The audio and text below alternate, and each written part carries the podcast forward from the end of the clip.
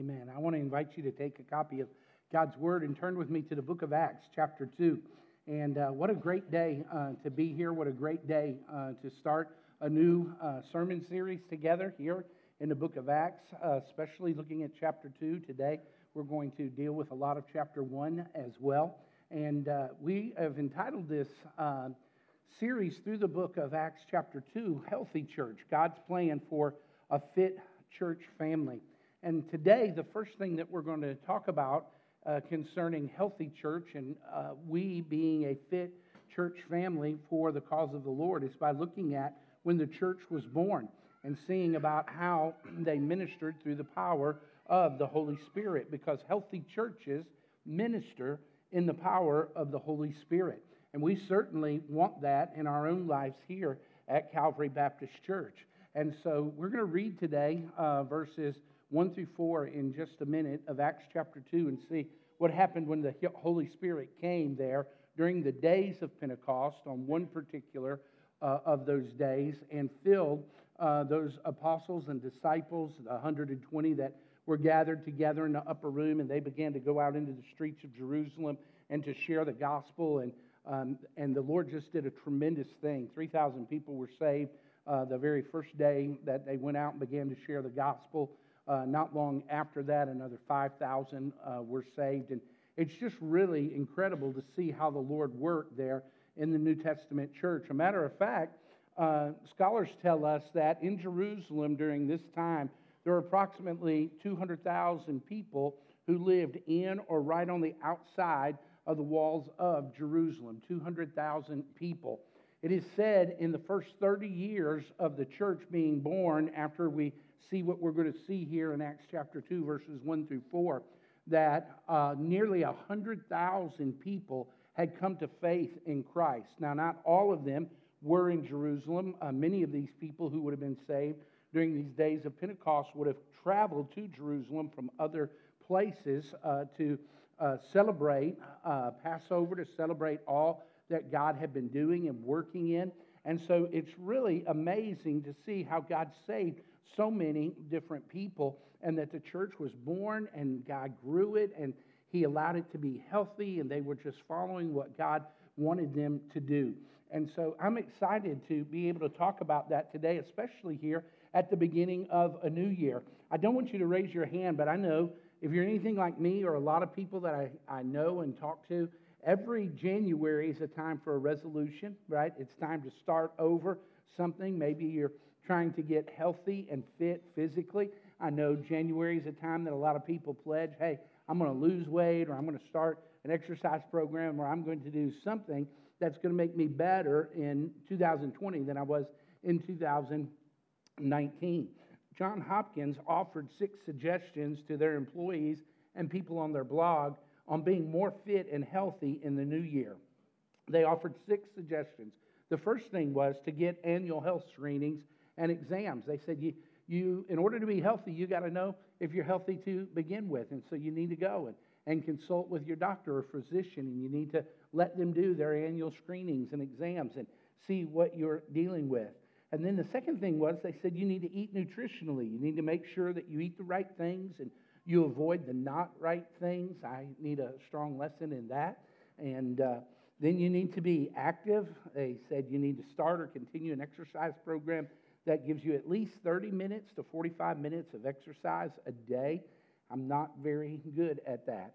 And uh, my elbows work really good. I mean, I've got this down pretty good, but the rest of me are not working too well. The fourth thing was they said you need to spend more time with family and friends and avoid isolation. When you talk to healthcare professionals, they will tell you that they're not only seeing uh, people who are physically sick, but they're seeing more and more people who are emotionally sick uh, people who are not healthy and well. Sometimes it's mentally and it's uh, due to a physical uh, nature or because uh, they have a chemical imbalance or just because things like depression and anxiety are real. They are real deals. I suffer with that myself. Uh, one of the things that I uh, had the doctor deal with me about and talk with me about just a few weeks ago when I had that spell, or I guess it's been a month and a half now, uh, when I had that spell was he just uh, diagnosed me with stuff that I didn't know, didn't want to hear. And so uh, he was able to help me with that. And I'm thankful for that and being stronger. But they're saying you should spend more time with your family and you should spend more time with your friends. And whatever you do, avoid isolation. And then the fifth thing was give back to your community. Uh, John Hopkins said, man, volunteering through church or school or neighborhood groups is a wonderful way for you to feel productive. And what's amazing when I was reading through this list this week, I thought, you know, every one of them have a biblical principle behind them, uh, what John Hopkins was offering and saying. And then uh, number six was learn a new skill or hobby. And then the one phrase that captured me, they said, every year you should seek to read, learn, and grow. And I thought, man, how important that is. But those were those six recommendations that John Hopkins had for being fit and healthy in the new year. Church families, like all people, need to be healthy. A matter of fact, healthy believers makes for healthy church families. Christians in their churches, we can become healthy, unhealthy. We can become unhealthy over time. That is why it's important for us to look at God's Word and to do this spiritual health check as a faith family. So we're going to deal with that for the next several weeks as we just work through Acts chapter 2 and uh, look at chapter 1, look at chapter 3 a little bit, but staying focused on Acts chapter 2 and just see how healthy we are as individual believers and then as a faith family. Because we want to follow, really, the Lord, the great physician's uh, instructions as we grow together in love, as we grow together in uh, peace, as we grow together in grace, as we grow together in hope. We, we really want to do that in a very biblical way, right? How many of you today would say, Pastor, I'm with you. I want us to be, I personally want to be really healthy, spiritually, physically, every way that I can be, but I want our church family to be really spiritually healthy. How many of you would raise your hand and say, That's what, that's what I want? And we, we all want that, right? And so let's look at God's Word together and see how uh, we can learn to be a fit church family together according to God's plan and be a healthy, healthy church. Let's begin reading in verse 1, chapter 2. It says, When the day of Pentecost had arrived, they were all together in one place. Who is that? That's the 11 apostles that the Lord had called. Uh, with those were some really faithful women that the Lord had called. Uh, there were about 120 people who had remained really faithful and had traveled with those apostles. Some of those were family, some of those were friends. Some of those people who were just people who had heard the teaching of the Lord, they had followed the, the baptism of John, they had repented of their sins, and they had heard the Lord and they were attracted to him. And when the teaching became more and more severe, when it looked like that their faith and their walk with the Lord would cost them something, many people turned away. But we see this group that was really, really faithful. And it says they were all together in one place. And suddenly there came from heaven a sound like a mighty rushing wind, and it filled the entire house where they were sitting. And divided tongues as a fire appeared to them and rested on each one of them, a visible manifestation of the filling of the Holy Spirit. And they were all filled with the Holy Spirit, and they began to speak in other tongues as the Spirit gave them utterance. Now, what I would say to you is this this is not a second blessing. I'm not encouraging you that we should seek as a faith family to speak in other tongues or unknown tongues. In its proper context here in Acts chapter 2, we know that God filled them with the Holy Spirit, and because there were many nationalities and many languages who had gathered there to uh, come and to observe the uh, feast days, uh, that the Lord allowed the gospel to be proclaimed, and people heard that in their own language. And so it was a, a, a tremendous, miraculous work of God to enable these apostles to preach and teach, and they were able to speak in people's languages in which they could hear the gospel, understand the gospel. But I would say to you, there's something that is unmistakable here and undeniable and it is that the Holy Spirit came and it filled these people who were following Christ. And everyone who has studied God's Word would say it is at this time that the New Testament church was born.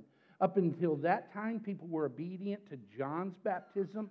They were saved by faith, looking forward to the Messiah.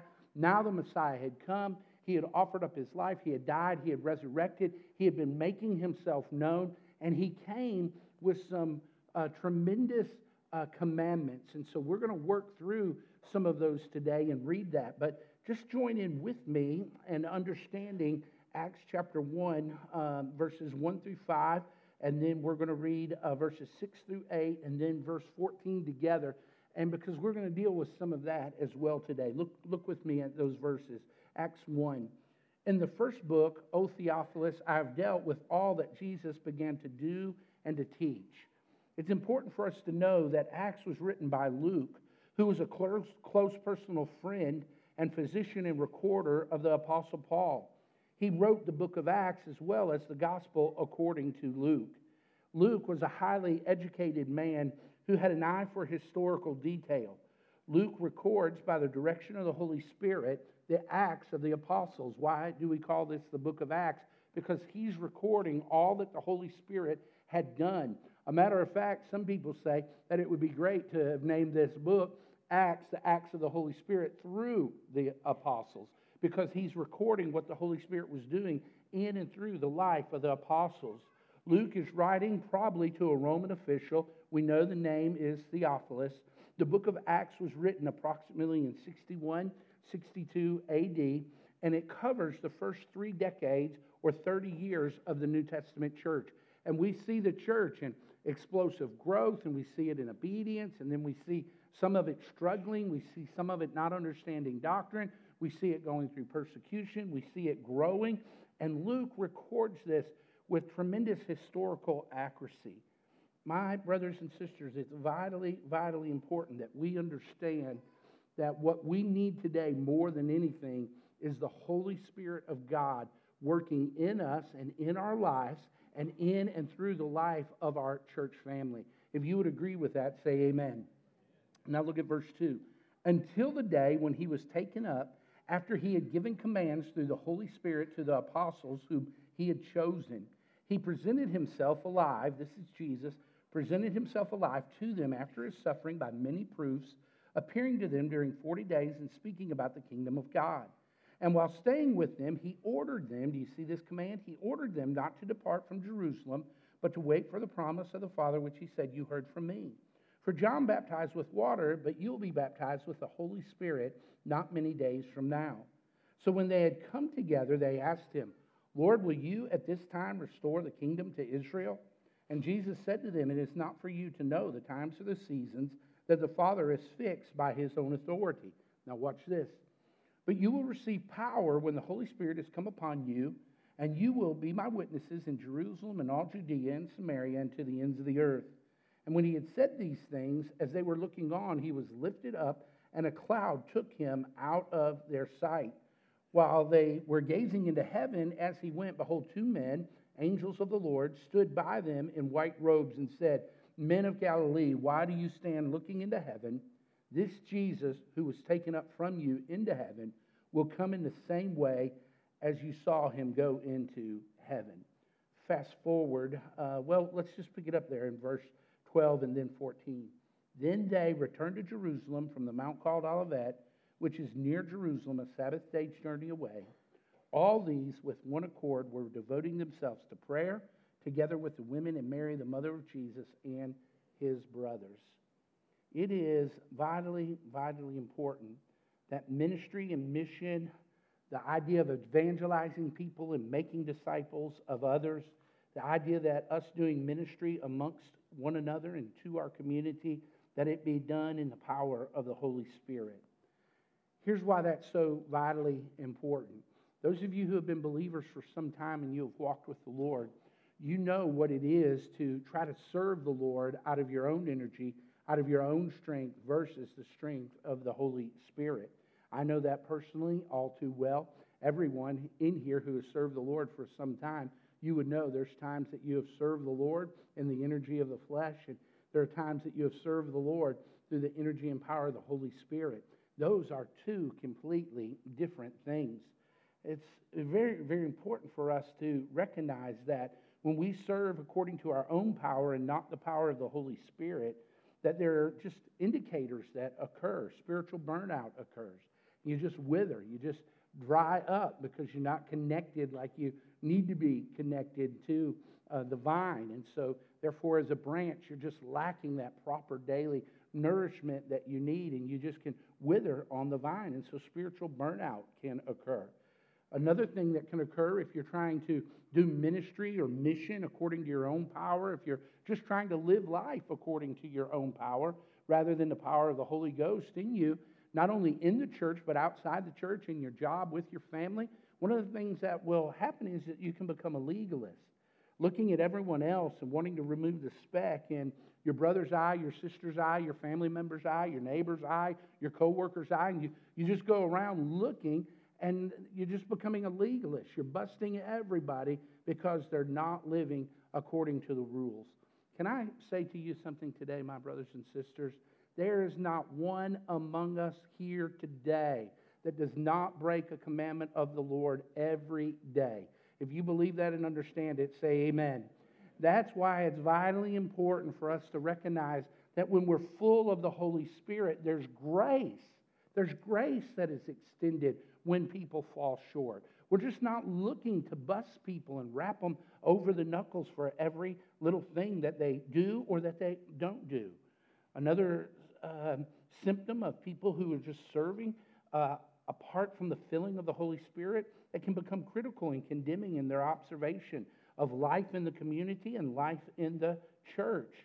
They can become unwilling to learn or follow instructions or correction or grow in God's word. And they just say, I, I, I just don't believe that. I, I don't want to learn. I, God speaks to me, and that's enough. And I just will say to you, there are no, there's no such thing as long ranger, lone ranger Christianity. When God saved you, He didn't save you just to be isolated where you and Jesus are out there on an island somewhere and you're just having this wonderful time in paradise. No. He has saved you and He's made you a part of the body of Christ so that you can learn and grow from the body and the body can learn and grow from you and that together, together, God can be glorified as He brings people together. And so today I want to just give you four things about how it is that healthy people in church live and minister in the power of the Holy Spirit according to Acts chapter 2 here today.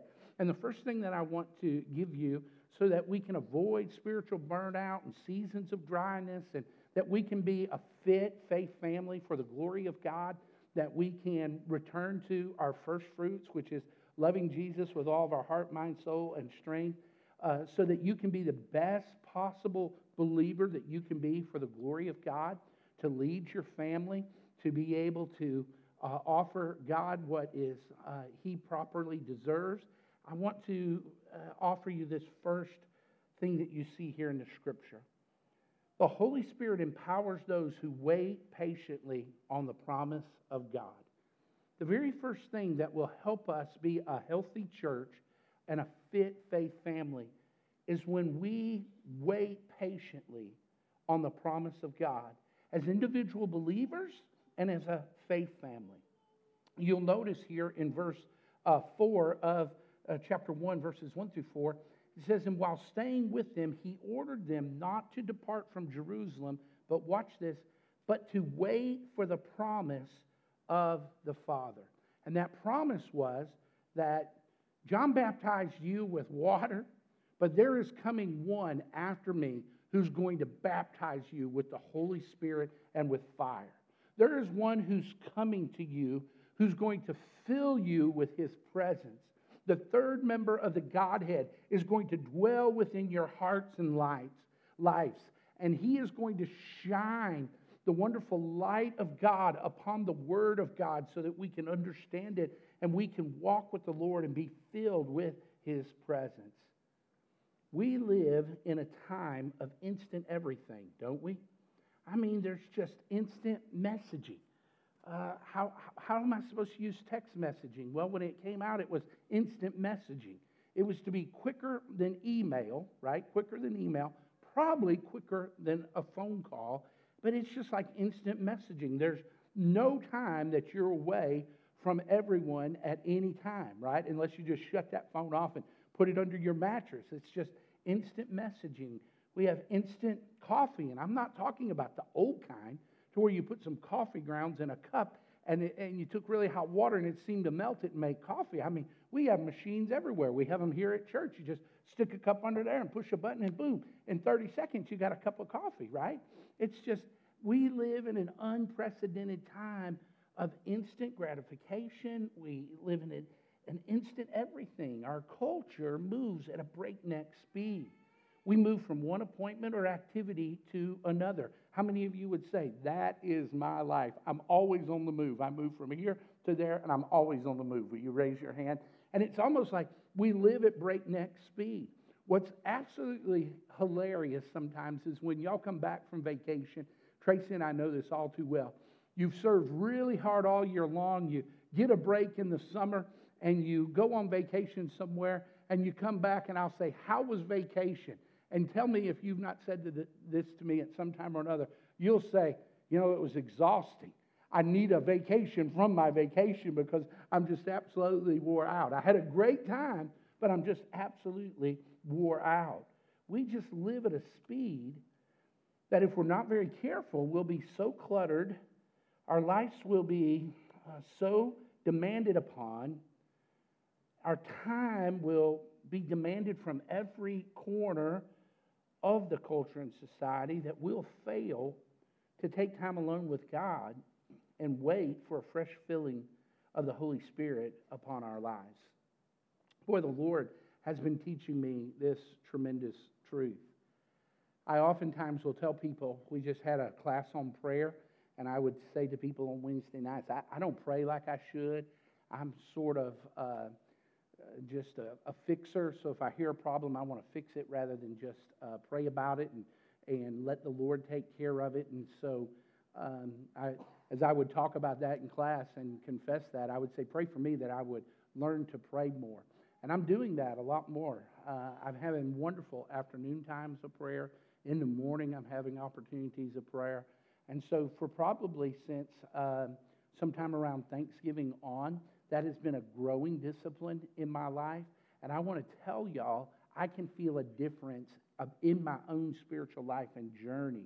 And I'm not talking about just praying and saying, God, will you, will you speak to me this morning through your word? I'm not just saying, God, uh, will you give me a good word for the people on Sunday? I'm not just praying about, God, give me a message for the people as it relates to my vocation or calling. But I'm talking about just waiting upon the Lord and hearing Him, praying for uh, you all, praying for our faith family, praying for our community. My brothers and sisters, our community has a desperate need of the gospel. If you believe that, say amen. I mean, there's just people everywhere who are lost and people who do not know the value and the joy of worshiping the only begotten Son, Jesus Christ, and living their life for Him. And so it's really important that we learn how to wait upon the Lord. The Holy Spirit empowers those who patiently wait on the promise of God. You say, when should I wait and for how long should I wait? Well, when our strength is depleted, we should wait upon God's presence to renew us. So if you're here this morning and you would say, you know, spiritually, I feel weak. I, I maybe feel weak physically. Maybe I feel weak emotionally. Maybe I feel weak, weak mentally or relationally. I would say to you that you should wait upon the Holy Spirit of God to fill you with His, with His Holy Spirit, and you should pray and ask the Lord to do that. Isaiah 40, verse 31 says, But they who wait for the Lord shall renew their strength. They shall mount up with wings like eagles. They shall run and not be weary, and they shall walk and not faint. So if you're here this morning and you would say, you know, there's been a time in my life where I have felt spiritually closer to the Lord, or I felt like I had more power to do what He's called me to do, whether that is be a husband or a wife or a minister here through the church some way, and maybe ministering through a particular ministry, whether that ministry be nursery, you better be filled with the Holy Spirit if you're going to serve in the nursery. Would somebody say amen? I got laughed at Caleb this morning. He sent a message to me and he said, Well, it's official. I got pooped on today. And uh, I said, uh, Why don't you wait and change that girl's diaper after she's eight and let her do her business before you start that? And she, he said it was when she first woke up. And I thought, man, she's ready to go, right? And so uh, he, he said, I, I got it, right? I, I got messed on this morning.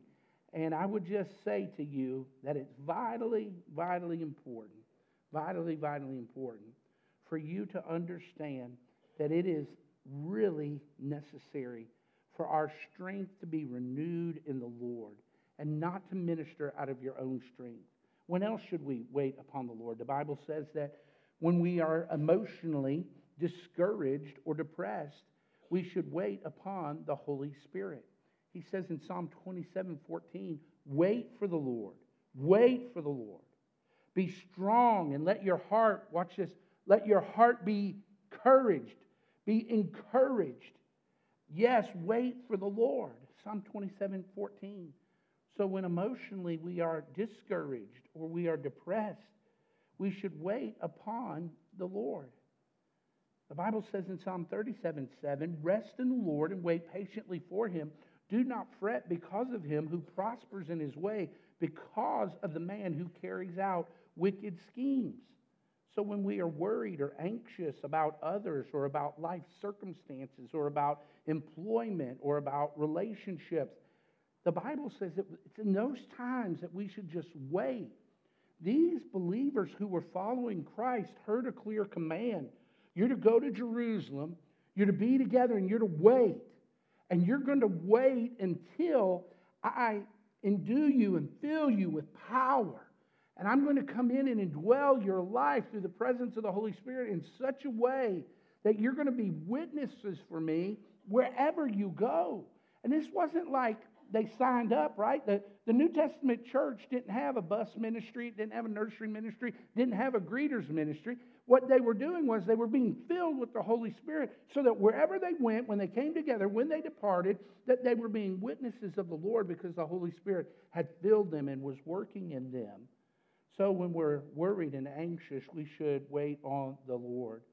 Let me just say, as a good, good reminder to you, you got somebody who's after you, and the devil has released the hounds of hell to come after you, and you got someone nipping at your heels and nipping at you every time you turn around, they talk about you and it gets back to you. If you're a child of God, you do not have to answer that in one way. You stand firm and faithful in Christ. You ask the Holy Spirit to fill you, to lead you, to guide you, to offer in return criticism. Uh, when they criticize you, to offer in return love, to offer grace, to extend the gospel, and you let those circumstances fall where they may. But don't take the low road and get entangled with that. You take the high road. If you're hearing me, say amen. And then if you're one of those who are a nipper, you just after everybody. The Spirit of God is so far from you that you've become a legalist or a critic, or you're just absolutely burn out, and so you want everyone else to be burnt out. I want to say to you, you are treading on very dangerous ground. The Bible teaches that there is a sin unto death, and John says we should not pray that that sin unto death comes to any believer. What does that mean? It means that there is a place that God's only going to let you be a, a bad witness for so long, and at what point you become um, you become something that is detrimental to his kingdom, his cause, to his church, he's not going to let you just forfeit the faith. He'll remove you from that scene. And so I want to encourage you today, instead of allowing that depletion to make you someone you're not, ask the Lord, God, fill me fresh and new with your Holy Spirit. Let me, let me be led of you. Let me learn of you. Let me grow in you. And then lastly, Psalm 123, verse 2 when we need God's grace, we should wait upon Him. Behold, as the eyes of the servants look to the hand of their master, the psalmist says, as the eyes of a maid to the hand of her mistress, so our eyes look to the Lord our God until He is gracious to us. So if you're here and you would say to the Lord, Lord, I am dry, I'm, I'm, I need your presence. I've just not been the believer that I needed to be in 2019, and you want to be filled fresh and new with your Holy Spirit, and you want God to just bless you and to guide you, confess your sin and wait upon the Lord's grace to forgive you and cleanse you. And you say, How long do I have to wait for that? If you confess your sins, He is faithful and just to forgive us of our sins and to cleanse us from all unrighteousness. If you believe it, say amen. And so, man, we can cry out to the Lord and He will cleanse us and forgive us of our sin. Psalm 123, verse 2. What are you saying this morning, Pastor? I'm saying, wait upon the Holy Spirit of the Lord. Wait patiently on the promise of God and watch how, in His timing, He fills you, He empowers you, He directs you, and He brings glory to His Son's namesake through the power of the Holy Spirit according to the Word of God. God can do it. If you believe it, say amen. Here's the second thing the Holy Spirit empowers those who are united together in the gospel. Look at what it says in verse 1. When the day of Pentecost arrived, they, these disciples, these apostles, were together. They were all together in one place. Verse 14 of chapter 1. And these, with one accord, were devoting themselves to prayer, together with the women and Mary and the mother of Jesus and his brothers. The Holy Spirit empowers those who are united together in the gospel. Psalm 133, verse 1 says, How good and pleasant it is. How good and how pleasant it is when the brethren dwell together in unity. If you want the Holy Spirit of God to fill you, listen, seek to be united with brothers and sisters in Christ. Seek to be united with your faith family. Seek to be united with others. Seek the Lord and tell the Lord that you want to be a part. You don't want to be just this individual piece, but you want to be a part of what God's doing. I've uh, always have this question. People, when we were in seminary and uh, just when there were times that I talked to younger pastors, uh, the question always will come up Do you think it's a bigger blessing to inherit a large church or to grow with a small church and watch God grow it to get larger? And my answer has always been, and it is today, man, it's a whole lot better uh, to watch the Lord grow a church and watch the Lord grow people and watch the Lord do a great work of discipleship in people rather than just go inherit a work that's already been grown and maybe it's on its way down or maybe that it's plateaued. It's really neat to see the Holy Spirit of God bring people together and work in them in a tremendous way. One of the greatest joys that I have as pastor, and I think all of our staff guys would say, is when God takes individual pieces and brings them together and they click and they mesh and they love one another and they're praying for one another and they're complementing one another in ministry. It's a beautiful, beautiful picture to see that complement come together. It, our family uh, just has more harmony and unity and functions much better when each of us are playing to our strengths, operating according to how God's designed us, and we're not trying to operate in, in another way. When I try to take Tracy's job and do her job, it's not good. When she tries to do my job, it is not good. When Levi and Jacob and Caleb and, and when they're trying to do one another's and they're not filling their own roles, what happens is personalities begin to conflict. We're not serving to our strengths, and so the joy is not easy, uh, or, or the task is not easy and joyous. It is something that becomes a burden. And it's really, really important for us to recognize that God uses that same dynamic in His church. He teaches a lot about that in Romans 12 when he talks about spiritual gifts. 1 Corinthians uh, chapters 11, 12, and 13 when he deals with the subject of spiritual gifts. 1 Peter uh, when he talks about spiritual gifts. This idea of the body coming together and working together in harmony and unity is a beautiful, beautiful picture. Now, I want to say to you, man, this grandbaby, this granddaughter, she is just wearing me out. How many of you grandparents here told me, or, or you know you've experienced, man, grandkids are just different? How many of you would say that? It's just a different deal. I, I don't love Annie any more than I love my boys, it's a different experience, isn't it? We went to Louisville yesterday, and I really not got to hold her a lot when her eyes were open and stuff. And man, yesterday I said, man, feed that baby so we can hold her. Man, of course, Tracy went first, and I was encouraging her to do that. And after about 30 seconds, I said, here, let me have her. And it, it wasn't really that short a time. I, she had her for I don't know how long, but she said she knew I was chopping the bit. I was sitting right there by her and leaning over and everything. She said, here, take her. And so, man, I, I have her. I think the first selfie I ever took was yesterday. I mean, and I had to have assistance. I said, Jake, push the button, you know, and Levi's like laughing and said, push the side button, Dad. Take take the selfie. And, and uh, I took this picture of this little girl in my, in my arms, and I'm just thinking, man, what a blessing. I'd change her diaper, I'd feed her, I'd burp her.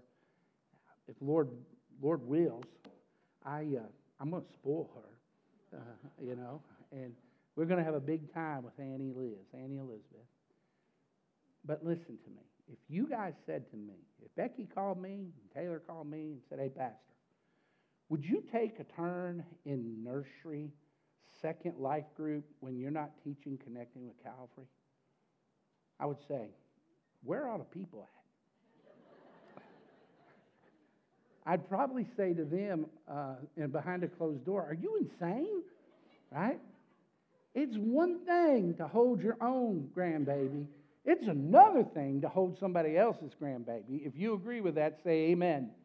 And so it's a beautiful, beautiful thing when the body of Christ works together in harmony. And I want to encourage you to seek that out more than anything. Holy Spirit, I want to wait upon you and I want you to fill me so I can be the man or woman that you want me to be. And Lord, I want you to I want to be in unity with my brothers and sisters in Christ in such a way that you fill me and I can sense your presence. I can tell you when Tracy and I are sideways and we are fussing, you say, What kind of church is this? A preacher fusses with his wife. It's an honest church. You can go a lot of places, they won't tell you that, but I'll tell you that. And I would say to you, in those times that when we're fussing or we're sideways with one another, there is not the presence of the Holy Spirit just moving within our hearts and lives right then. We're not wanting to pray, right? We're not wanting to serve. We're just wanting to try to, to survive, right? And you live with that until you know I am just living in disobedience. I'm sideways with my wife or I'm sideways with my husband. God, forgive me. You make restitution, you grant forgiveness, you receive it, and then you say, Father, fill me fresh and new so that I can be used for your glory. If you understand it, say amen. So the Holy Spirit empowers those who wait patiently on the promise of God. He empowers those who are united together in the gospel. Here's the third thing quickly the Holy Spirit empowers those who are obedient to the Lord's command. He said, You need to wait for me in Jerusalem. You need to wait for this promise. I'm going to fill you with the Holy Spirit. In verse 12 and 13 of chapter 1, it says, Then they returned to Jerusalem from the mount called Olive, Olivet, which is near Jerusalem, a Sabbath day's journey.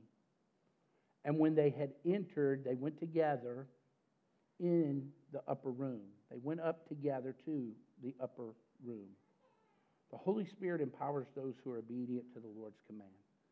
Who not only wait upon the Lord, who not only seek to be unified with their brothers and sisters in Christ, with other believers, but the Holy Spirit empowers those who are obedient to the Lord's command. That's why it's so important for us to read God's Word and to know God's Word and to be Word driven believers. It is not enough for us to just sense or feel emotionally our Christianity. That can be very subjective.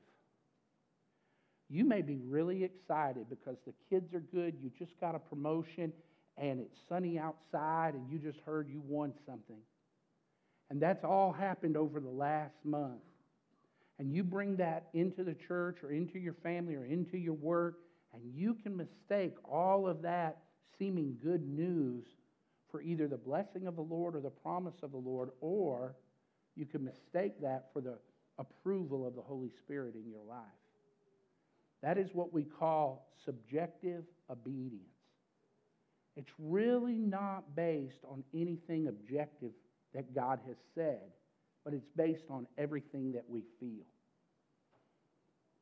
You know, depending on where I am with the Lord, an unexpected blessing like that could be a blessing or it could be a curse. How many of you understand that to be true? And so it's really important that we are objective believers. The Holy Spirit empowers those who are just obedient to the Lord's command. What are you saying, Pastor? Read God's word, know God's word, and obey God's word, asking that the Holy Spirit empower you to do that. And when you read things like, forgive um, that person who trespasses against you, when you hear, listen, if someone asks you to pack their pack a, a mile, you pack it too, right? When you hear things like that, you say, I just don't want to do that, or I just can't do that. You recognize that the word is true and it's not changing because of our desire. What has to change is God, take your spirit, and where I'm not willing, make me willing.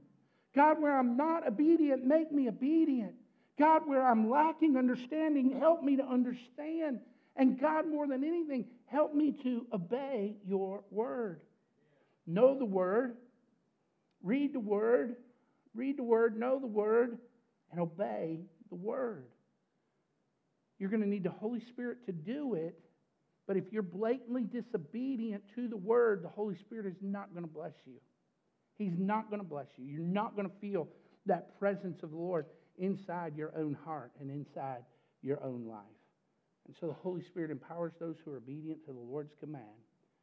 And will you stand to your feet? Lastly, I want to say the Holy Spirit empowers those who seek Him in prayer.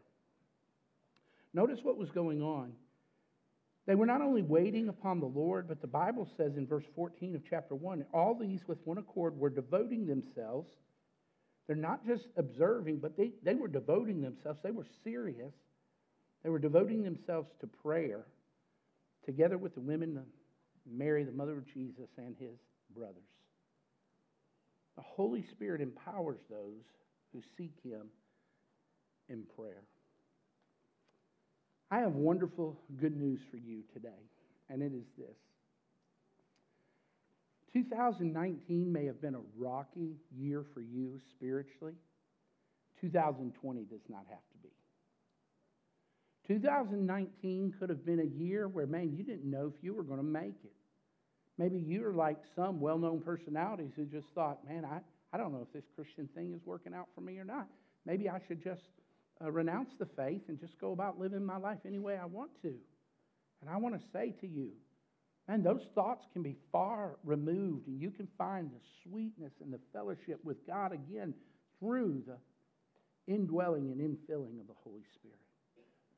Preacher, you said that when I'm born again, the Holy Spirit fills me. So if He does that, where does He go? Well, the Bible is clear. It says we can quench the Spirit of God. That means we can um, stop Him from working in our lives in particular ways when we do not acknowledge our own sin and disobedience. That's quenching the Spirit of God. It says that we can grieve the very Spirit of God, meaning that uh, the Lord is not pleased with our behavior. Now, he, He's not pleased in a way that He's trying to get us, but just like a father or mother can be grieved when their child that they love and would do anything for is disobedient, it brings heartache, right? Heartache to us. That's the way we can grieve the Spirit of God. The Spirit of the Lord is saying, I've got plans for you. I want to bless you. I want to use you to exalt my name. I want you to know all of my fullness. I want you to know my life. I have come that you might have life and have life more abundantly. And so the Lord is sitting here saying, I want to give. I want you to know. I want you to feel. I want you to experience. I want you to be obedient to my word. And I want the fullness of the Godhead dwelling in you that you might be my witnesses. and Jerusalem, Judea, Samaria, to the ends of the earth. So, if you're missing that, 2020 does not have to be a repeat here. I'm going to invite you today as Belinda comes and just ministers through the power of the Holy Spirit on that piano. I'm going to invite you to come, and if, if you can come and kneel, I want to invite you to do that. I, I want to invite you to come and press forward, united together in one accord, and have two prayers. God, fill me with your Holy Spirit, fresh and new. God, fill our church family with your Holy Spirit, fresh and new. For those who have been here for a long, long time, you know God's mission, you know His commandment, you know what He wants to do. We cannot do it in our own strength and power. It takes the power of the Holy Ghost working in us. And so, will you come this morning and just fill this front and join your pastor in praying, God, fill me fresh and new with your Holy Spirit and fill our church family with your Holy Spirit. For some of us to pray that, we may have to repent of a sin. We may have to repent of several sins. We may have to ask God to dig deep in our heart. Maybe for some of us here, we may have to say, Lord, make us willing because I'm not willing. So, Holy Spirit, make me willing. But I want to invite you to come now. Will you bow your heads and close your eyes? And if you're coming, uh, we want to encourage you to just come to the front and press forward here and pray. Will you do that?